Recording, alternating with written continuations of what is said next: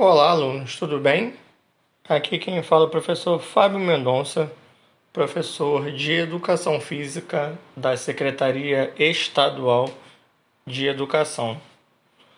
Nesse momento, nós daremos início à nossa primeira aula do terceiro bimestre da turma do primeiro ano do ensino médio regular.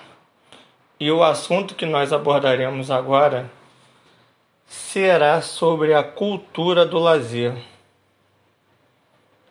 Tudo certo? Então vamos começar. O lazer hoje ele é conhecido como um problema urbano que é tipicamente característico das grandes cidades. Mas isso não significa que fiquem restritos às grandes cidades somente esse problema ele acontece também nas regiões que não são tão urbanizadas. Então, para dar início ao nosso assunto, nós fala, falaremos sobre o espaço de lazer. Ele é entendido como suporte para os equipamentos. Os equipamentos são compreendidos como os objetos que organizam o espaço em função de determinada atividade. Com isso, chegamos à conclusão que é possível se exercer atividades de lazer sem um equipamento, mas é impossível fazer um lazer sem a existência de um espaço.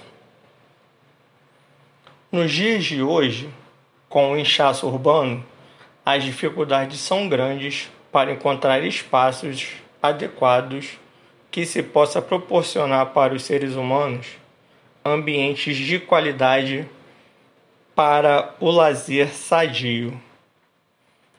Entretanto, se verifica uma série de descompassos em relação ao espaço e lazer.